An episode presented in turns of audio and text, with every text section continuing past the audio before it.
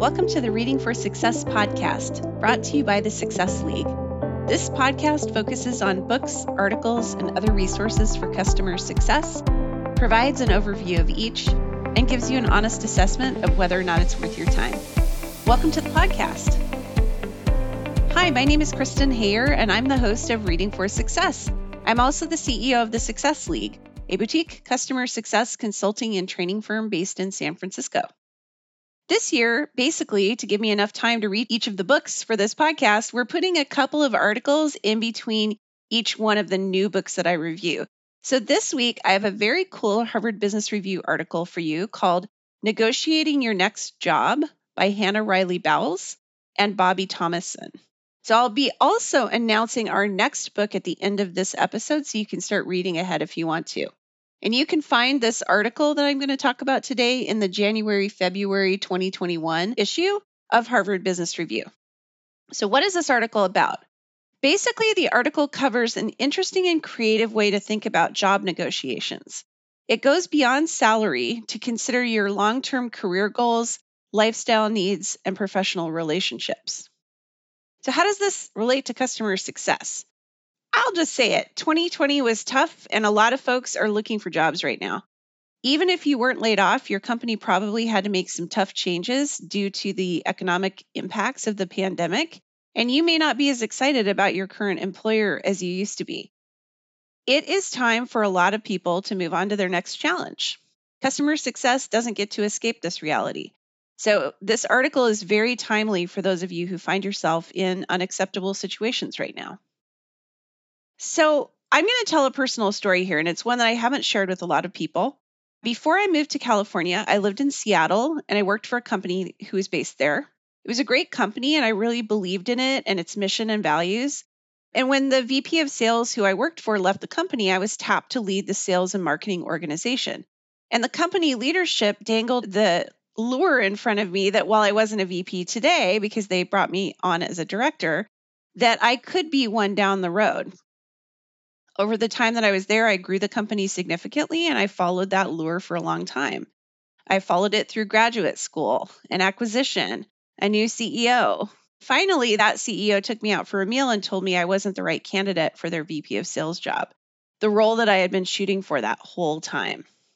It was demoralizing, to be sure, but at that same meal, I responded that if he was willing to let me and my family move to California, I would be willing to trade my employment agreement and leave at the end of the year so that he wouldn't be paying for a director and a VP. This was an enormous risk. So, why was I willing to do that? I was prepared. And that's the sort of preparedness that this article is really all about. So, what are the key points from the article?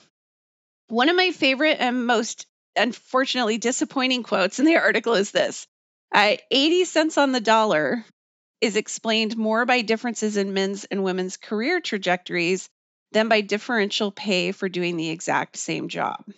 Uh, that is a gut punch for women, but we kind of all know that it's true. No amount of shoring up salaries is going to make up for the career trajectory issue. But this can be changed through some creative negotiation. I love the four step process that the authors present. First, start with your career goals.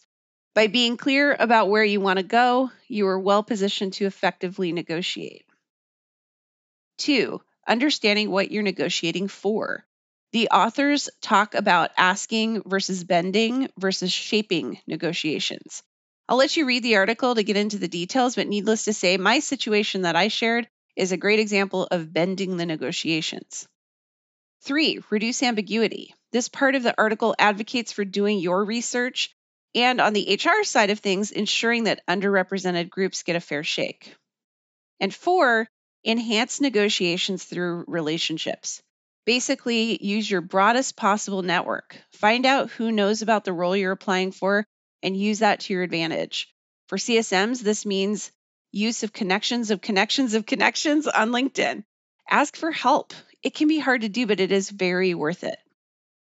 So, what was my biggest takeaway from the article? Be willing to take risks in career negotiations, even if they're outside of your comfort zone. My personal career risks have resulted in me living in my dream state, California, 15 minutes from the coast, and in me hitting my goal of being a vice president twice, and in starting my own company.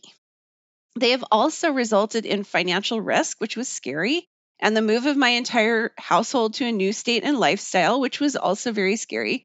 But I'm happy that I did. Knowing what you want and what you're willing to do will prepare you to negotiate effectively and creatively even before you have to. So, is this article worth your time? If you're a job seeker, this article is absolutely worth your time, and I hope you'll stick with customer success. Don't leave our field. If you're considering a move in our field, this article will be very helpful in clarifying your thoughts and direction.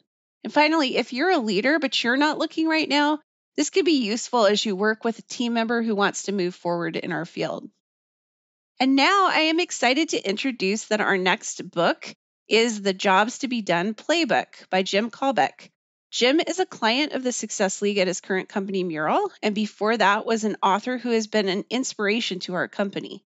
I'm so glad to share his book with you. You can find it on Amazon, and in this case, I would 100% recommend a hard copy since Jim is notorious, I guess whatever the positive of notorious is, uh, for including lots of diagrams and images in his books. They're way better in person, so absolutely get the hard copy. We will include the link in the notes. If you're a regular listener, please take a couple of minutes to subscribe, share Reading for Success with other customer success professionals, and rate the podcast. If you have questions or ideas for the podcast, I would love to hear from you. I can be reached at Kristen at thesuccessleague.io. Thanks for listening, and I hope you'll join Reading for Success next time.